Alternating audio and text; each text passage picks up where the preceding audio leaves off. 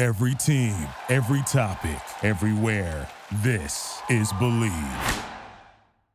Three, two, and one. It's the J T and Looney podcast. Thanks so much for tuning in. We're powered by our partners at Bet Online, the number one source for all your betting needs and sports information. All the latest odds, news, and sports developments from the N B A, Major League Baseball, big fights, N F L futures. You can go bet on the Super Bowl right now at Bet Online, your continued source for all sports wagering needs, including live betting and the fan favorite Vegas casino and poker games. It's really easy to get started. Head to the website or use your phone. Sign up. Use the promo code BELIEVE, B L E A V. That's the Believe Radio Network, the platform that J T and I use for the J T and Looney podcast. I love to use the word platform. It's very important. It's an F C C rule. You got to use the word platform to sound smart and with it and young. Use the promo code BELIEVE, B L E A V. And that's your badge of honor for being friends with J T and Looney, or your your badge of shame. Either way, you get a fifty percent welcome bonus on your first deposit at Bet Online, where the game starts. Three, two, and one. And now the podcast starts. Welcome to the J T and Looney podcast episode. I don't care. I care if you download and share. A number doesn't make us more money or less money. So, Tom, uh, welcome back. Uh, this is an important conversation for us because your mom passed away since our last podcast. Uh, from my wife, who just talked to you, and my entire family, uh, Godspeed to you, your brother, your entire family, and we're going to miss Toots. Oh, thank you so much. Uh, by the way, you know I have almost total instant recall. It is episode one thirty.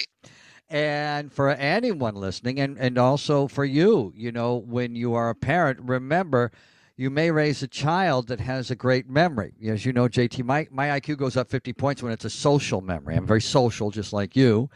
And uh, with uh, and I told a lot of stories uh, at the church, uh, in the eulogy, and before and after with uh, friends and relatives uh, who called, friends and relatives who came to the funeral, about things my mother taught me.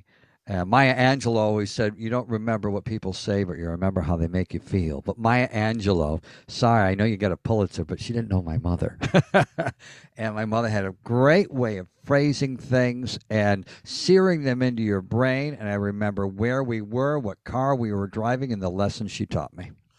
Well, what I, I watched the entire eulogy. Oh, you did? Fabulous. Okay. Yeah, yeah. It was a fabulous eulogy about the red lights going to green. Thank you. And everything that you talked about. And I want to get into this for a couple of reasons because it really hit home to me. My mom and dad are out in Vegas now, and they're visiting me. My dad's about to turn eighty-four on Tuesday. My son's about to turn twenty-one. They were born on the same day, May twenty-fourth. And my mom and dad are here, and they're vibrant and they're healthy. Your situation was interesting. You knew for a while about your mom's mental capabilities and what was going on, and you had the foresight to know that she was about to pass, and you got home in time. Tell us about that. Yes, and they call Alzheimer's and dementia the long walk into the sunset. I not only had the, the tip-off from the doctor last week that if you'd like to see her, you better come now if you'd like to see her again. He didn't phrase it that way. Of course, he had a better bedside manner, and it was through my brother that I was told that. But also with the long walk into the sunset, it's something you're more mentally prepared for than, you know, when your parents uh, dropped out of a heart attack or getting a plane crash. You know, I would have needed a lot of help if uh, from friends and family to hold me up if that was the case, or if she had died much younger. My dad died at thirty-one. I also consider, you know, this as a, a blessing that we got so many years on the other end, not only from my mother, but grandparents who lived to a really ripe old age and treated us wonderfully. And so with that, I also, with all the exercising I do and the cardio and the and the uh, hiking and the uh, vast nature of Los Angeles, I was able to practice a lot of what I had said. And as you know, with spoken word, too, a lot of times when you're done, you sit down and you take a deep breath and you think, oh, you think of the things you didn't say. But fortunately, my friends and relatives uh, and her friends and relatives all enjoyed what I had to say. Well, it's the most important speech you'll ever make in your life. Yes. Eulogy to a parent, if you have the opportunity to do that. And you want to get it right. And you yeah. did get it right. And you were very comfortable. You didn't look like you were reading off of notes, and it came mm-hmm. from the heart, and you had a lot of uh, spirited highs in it, a lot of energy. And again, it's a private matter, but I went, when I watched it, I was very moved by it because I think you understood the gravity of this, that you're different than your brother. Your brother's more technical and engineer and all that. Right. It was your job for the family to step up in that church where your mom was baptized, confirmed, married, where she had her funeral, for you to give that eulogy there for everyone who was in attendance. I was blown away by it. It was such a great small-town story, and Elmira has a lot of those stories where a woman like my mother, and there were a lot of that were born, raised, went to church and school, all within a thousand feet of home.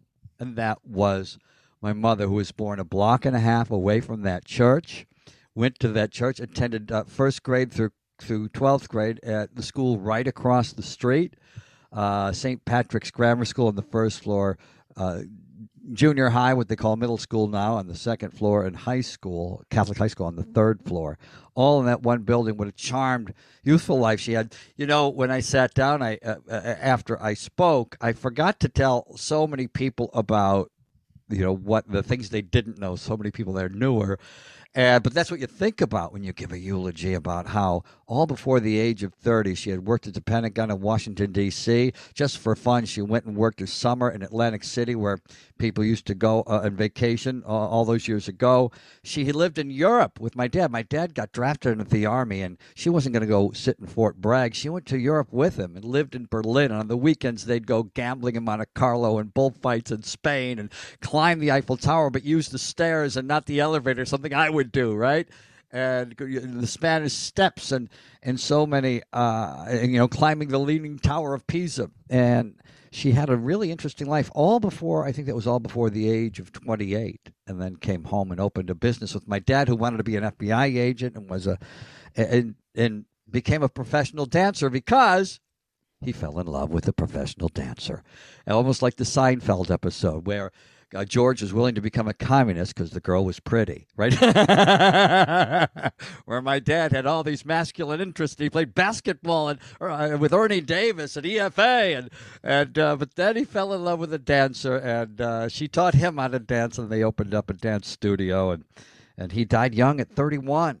And the great the uh, the, the point of my eulogy was that you would think of that would be a major red light in someone's life.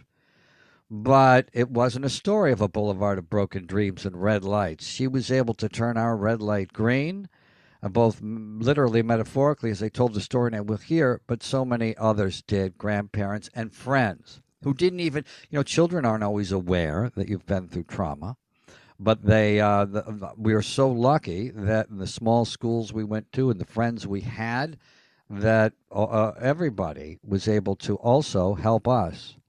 And Uh, you saw it, but I'll tell it. The, when people wonder, I remember Sugar White Mike used to call up the show and say, nobody can be that happy all the time. That, that laugh has to be phony. But I was really taught that you could, you know, the red lights were an opportunity in disguise. We're coming over the Main Street Bridge. We're in a little Volkswagen. It's a mom with two boys, no dad. And we all we see is red lights up Main Street in Elmira. And my mother said, we can turn these lights green with the power of positive thinking. And this may explain to so many people why optimism is my oxygen. I'm, we're coming down the Main Street Bridge, the light at Water Street, as we're rubbing our temples, trying to turn it red to green. It turns red to green. And then Gray Street, right near People's Place, Tommy Hilfiger's first store, red to green. And then Church Street, Clinton Street, Roe Avenue, red to green, red to green, red to green, Washington Avenue, red to green, down the hill to Jack Knapp's Auto Parts and Jeans Beans, red to green, and it was magical. And what my brother and I didn't know was Elmira, population thirty thousand, was a test market for synchronized traffic lights. But the but the blueprint was already there in our head, that we could turn red lights green with the power of positive thinking. And boy, did we have a red light that we needed uh, turned green, because we, you know, it was a magical thing that happened there. And so we were convinced that life was magical, but we knew it wasn't synchronized. or, uh, or we wouldn't have already buried our dad at thirty-one. And what uh, I want to get into with your dad passing away is clearly you talked about in the eulogy. You mm-hmm. got a young, you're the youngest. Your brother is a little bit older than you. Mm-hmm. You're very young, and everybody thinks of you two because you're the kids, and you're going to be without a dad for the rest of your life.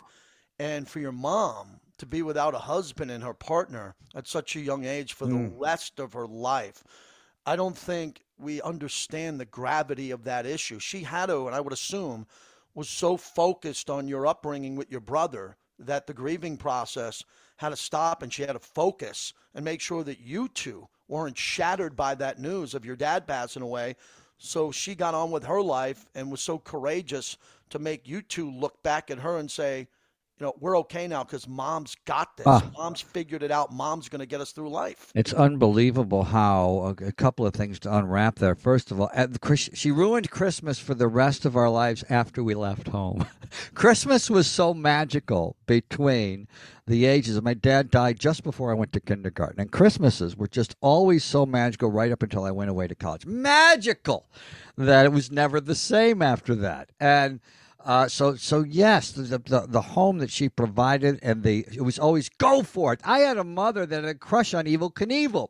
That I wanted to get into the eulogy too, which I forgot. I'm sure my brother's happy. You don't know what a crush is when you are uh, a child, but you know you do when you're a big boy. And it wasn't. It was my mother had these two boys, and it wasn't the boys boring their mother saying, "Get in here! This guy's going to jump a motorcycle over eighteen buses at Wembley Stadium." No, it was my mother who saw him on talk shows and thought Evel Knievel was so charismatic and said, boys, get in here. You got to see this guy. It was my mother that turned us on to Evel Knievel. And as I mentioned, taught us the rules of baseball and football and boxing and put us in front of the T V if Hank Aaron was going to hit a home run or O J was going to set a rec- uh, rushing record where Dad would have been sitting in front of that T V. She made we were sure we were sitting there. She was a big Notre Dame fan, so it was organic that she was a sports fan. But when you mention that about her, how she was shattered and we didn't know it, uh, many years later, she we, we talked about that. And she said, when something like that happens, and my dad was six feet two and so handsome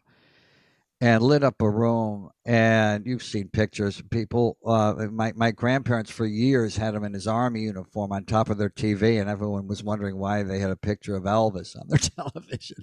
So that was uh, that's uh, how charismatic he, he was, and he looked. And she said she didn't want to get out of bed, but she had to because two boys needed breakfast. She just did not want to get out of bed. But coffee, a piece of toast, which is what her, which was her, her breakfast her entire life. Uh, she had no food obsessions like that. She was a dancer. She was in great shape her entire life. She wasn't food or physics. She didn't have to work as hard as at it as I did, and she had to force herself. You know, in a lot of wonderful moms. Think of the other moms around this world, wonderful people who couldn't get out of bed and end up, you know, a little substance abuse or something, that uh, not because they were bad people, not because they were, they, just because they, they couldn't do it because they were so uh, shattered. And but she did it, and uh, she was hurting, and we didn't know it. What was the transition like from the church to the gravesite? Well, uh, that was what was interesting there was it went through everybody's head that a funeral procession, Uh, in Elmira, people aren't as impatient as they might be in uh, bigger cities, that we were uh, we were going through lights whether or not they were red or green. The red lights didn't matter. Everybody in the funeral procession mentioned that when either when we got to the funeral or when we gathered for a bite to eat afterwards, mentioned the uh, how it was in their head that the red light didn't matter. We were in a funeral procession, and we were going through all of them in order to get to Saint Peter and Paul Cemetery, which is, you know, which is something people used to do every Sunday. I know how. Nobody else in the family does. I know how to get to our families, all the families' uh, tombstones. On Sunday, my grandparents would always go water the flowers there, and we were with them every other weekend. My brother and I would trade on and off. And and being, as I told you, my nostalgic memory, Um, I remember, I know where they all are, so I'm very familiar with it. My dad's there, my grandparents, my great grandparents, uh, are all uh, are all there, and that was, you know, it's also sentimental for me when I go there. uh, for that reason, because I went there on so many weekends watering uh, the geraniums that my grandmother would put on all the loved ones' graves. And so that that transition was, uh, you know, something that uh, I was, you know, as I mentioned, I was expecting for uh, for quite a number of years as she made that slow walk. And when you kind of lose them mentally, you're far more prepared, I think, for that day than I mentioned if it's sudden or when their mind is just fine and their body goes. It's it's different for everybody. And I think, as I mentioned too, I, you know, I um even in the eulogy that I was a much bigger crier than my brother, but still in life, adult life, a lot of times what brings me to tears is sentimentality, love, uh, uh, but not death doesn't wreck me as much maybe as others because of the Catholic upbringing, going to wakes and funerals and having had that happen when I was so young. That it's not uh, we when a fatherless boy grows up, he thinks everything is possible, but nothing is permanent. And so uh, I think maybe also because of the, the the trauma when I was so young of having your dad die before kindergarten, I was uh, prepared for another funeral because I certainly had been to a quite a large one when I was four. Yeah, and I think a lot of people are connecting in this podcast as we talk about the passing of your mom. Because a lot of people aren't around their loved ones and family. You live in Los Angeles. Right. Your mom yeah. lived in Elmira. So the limited time you had with her every year, and you kept in touch. And, you know, yeah. I talk, try I to talk to my two or three times a year. Yep. Yeah. It, it's that's much more difficult, I'm assuming, when you got back on the plane and you flew into the mighty Los Angeles and you're looking around and it's not Elmira. And you just said right. goodbye to your mom in Elmira in a tiny little cemetery compared to what you could see in Los Angeles, right. and the scope of all that, and then went back home and went back uh, to pick up your life and get back to work, work, knowing that your mom is no longer with us, but it seems like you're in a really good place. Yes, I am. What's always interesting for a lot of people when that transition is made and they've lost both parents and their home was the mothership, that goes through your head. Where you know, there is no mothership, you know, uh, I'll go back, and I've got my mother, uh, I've got my brother and sister-in-law. And my brother was an older father. He's got a, uh, a young daughter, first marriage, but had his first child at fifty. So he's got uh, my my niece is young, and that keeps my brother young and me. And so I will go back there to visit them. And and as I even mentioned, uh, I've got I've, I've got three friends that I cannot sneak in out of town, and you you know this because. You and I are both lucky. If we named our ten best friends, we wouldn't want to do it out loud because we would offend number eleven. And uh, we, you, bo- you and I both think, and I talked about this with my mother, how important friendship was, is, and that uh, you and I don't think of friends as accessories like rims on a car. We think of them as necessities. Same here. And so are there several friends, if I go back to the six oh seven, I can't sneak in and out of town without seeing them and letting them know, or it would be a major insult. And, you know, you wouldn't go to where Jimmy B lives and then not tell him you were in town. You couldn't do it if your if your parents lived in the same town, right? And I can't do that to Bobby or Grubba or Mike Hamilton. If I'm in town, I got to let them know or it would be a major slap in the face. And so now also this happens to a lot of people when your parents are older.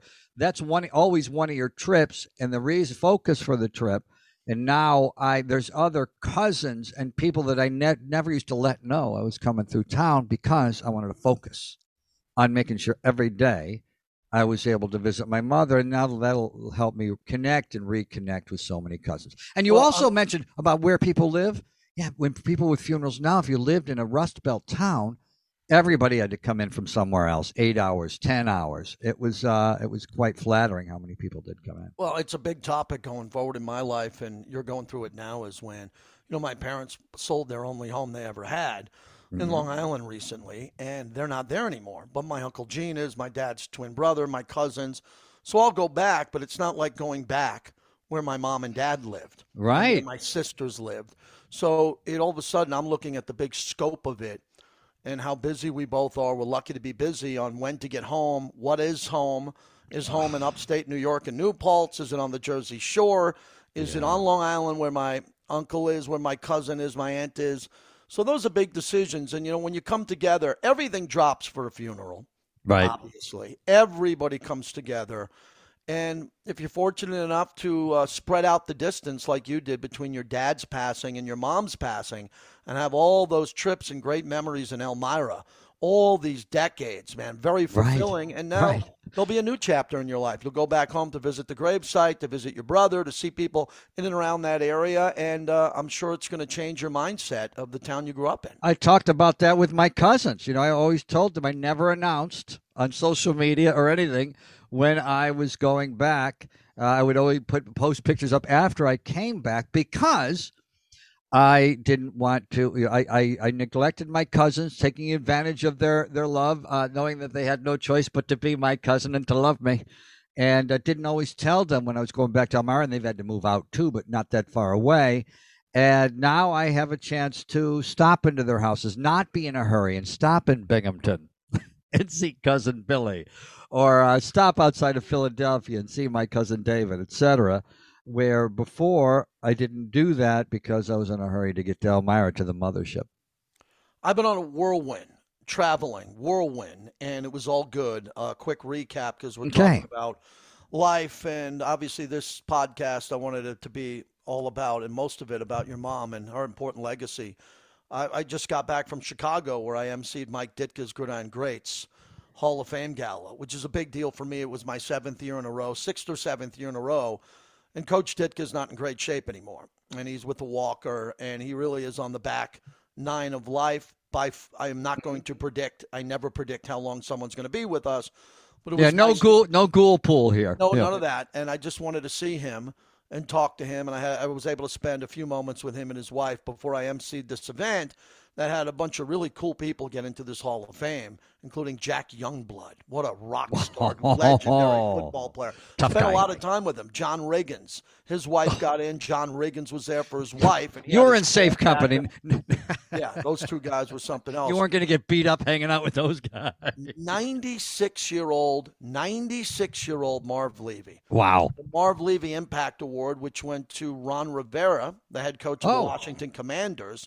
What a story he is. His story is incredible. Played on the eighty-five Bears, was a legendary player at Cal, you know, took the Carolina Panthers to the Super mm-hmm. Bowl, multiple coach of the year.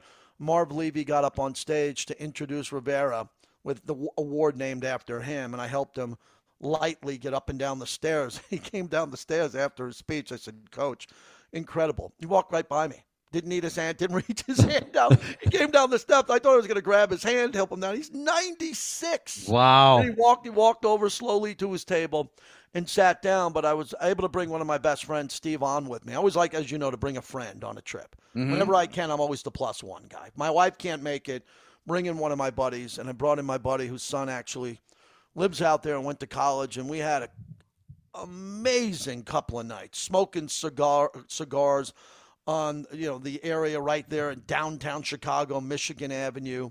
And real quick story, I'll know you'll love this. We're outside after the banquet. I take my suit off upstairs, come back down. I put on some casual clothes, and my buddy Steve and I want to smoke a cigar.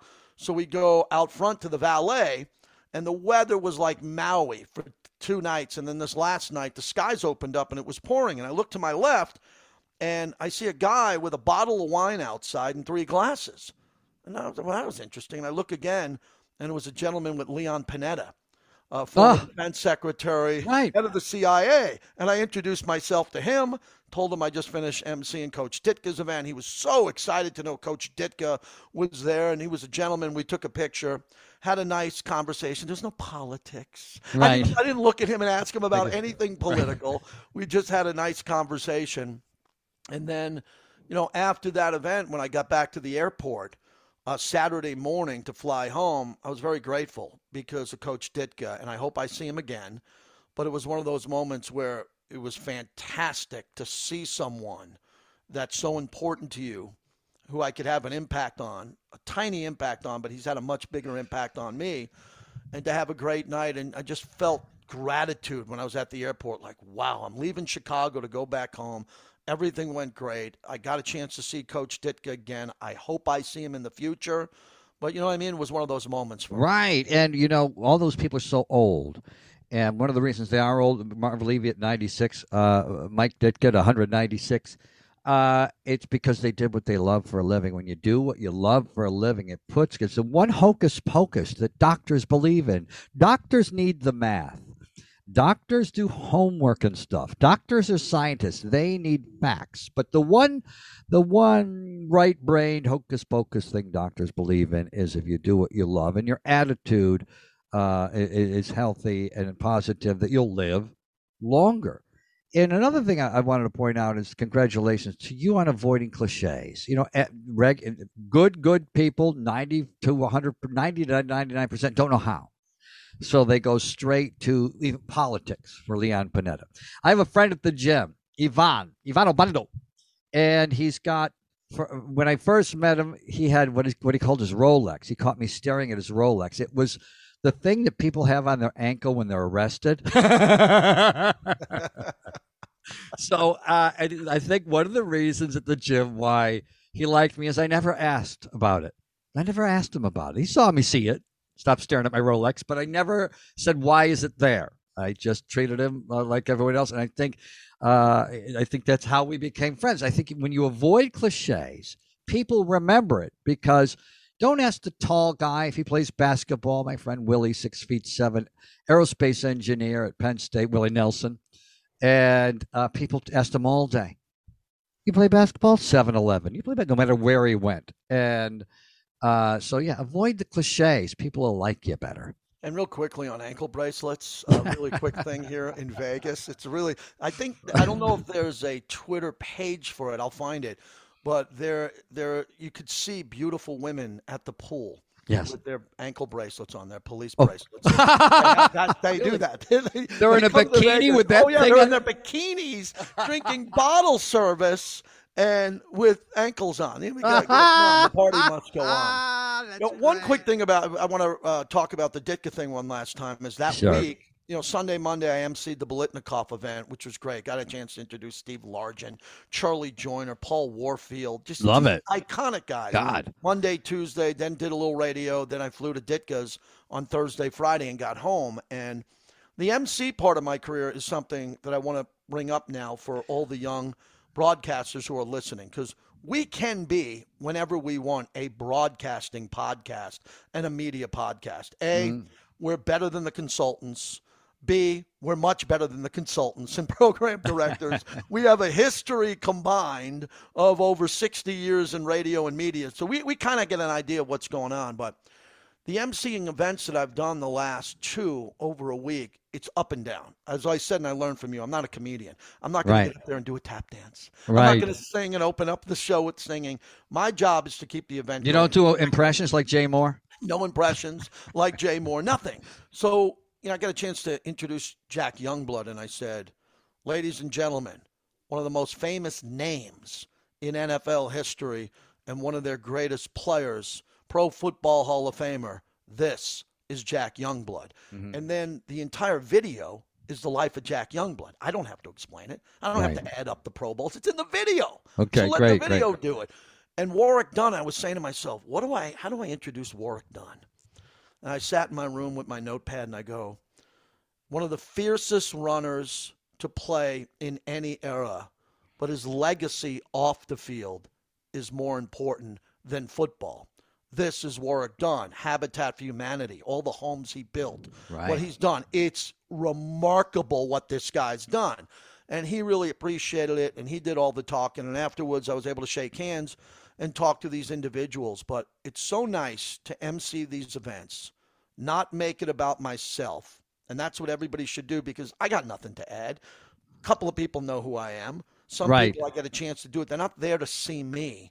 They're there to hear more from these legends. You're there because you're good with a microphone and you know how to move things along. So right? we move both the events along, but then after the events are gone, I do turn into that guy. Can I get a picture? Can I get a picture? Can I get a picture? When we talk and have these great conversations. Right. Coach Rivera, uh, Ron Rivera, we talked about his trip to Normandy, and I went to Normandy. Oh, wow. Beach, wow. Omaha. Yeah. We had that discussion, and Marv Levy, my buddy Steve On's next to me, and I said, Steve, this is the first ever special teams coach in the history of one hundred plus years of football. And Marv lit up, and he was talking about George Allen made him a special teams coach because George Allen thought offense, defense, and special teams were all equal in the game. And he was so excited.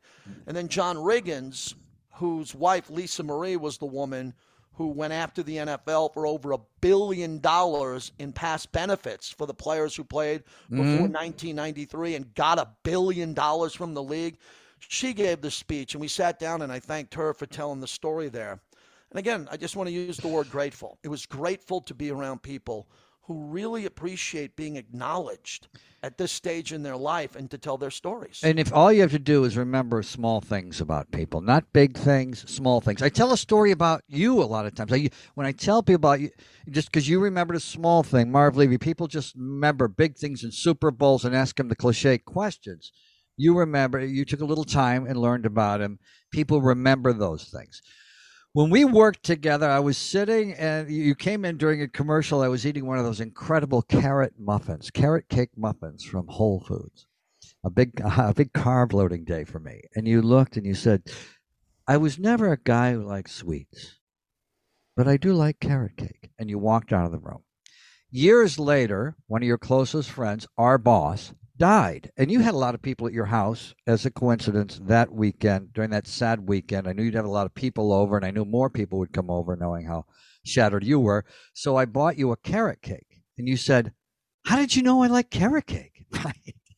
Because I had I just took that note years before when you said that, because I always noticed in life, if you remember one small thing, people are so flattered. It just takes, you don't remember, you don't have to remember birthdays. Nobody remembers yours anyway because it's on Thanksgiving. You just remember small things and people will love that. Funny way and a great way to wrap it up. I just sent you a photo of the most amazing carrot cake I ever had in my life. I do all my damage eating r- meat and potatoes, right, and yep. hearty food. I don't eat sweets much. We're at Tao. The restaurant Tao in Chicago. There's wow. Tao in Hollywood. All of a sudden, at the end of the meal, my buddy Jersey Joe Horro, former U N L V running back, hooks me up at Tao. And we have this unbelievable Asian fusion dinner, mind-blowing. And at the end, they bring out a dessert, and they put it in front of us. And it's a potted plant. It's a potted plant with a carrot sticking out of the dirt. And it was all edible. The dirt was chocolate, the carrot was wow. candy, and the shell, the, the red, or the orange potted plant, which looked like it, was all made out of cake? carrot cake. And wow. they split oh this God. magnificent piece of art open, and inside was this creamy carrot cake. And I said, this is the most incredible. I asked the server, I go, what happened here? They said, well, we were serving all these carrot cakes in plastic. Well, we knew it wasn't good for the environment, so the chef found a way to make the tray that it comes in edible. And oh. I just wanted to share that with you as, out of nowhere, you mentioned my fondness for carrot cake. Yeah, remember the small things. God bless, Toots.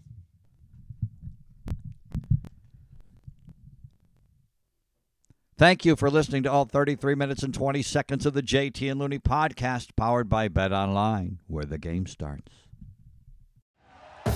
Thank you for listening to Believe. You can show support to your host by subscribing to the show and giving us a five-star rating on your preferred platform. Check us out at Believe dot com and search for B L E A V on YouTube.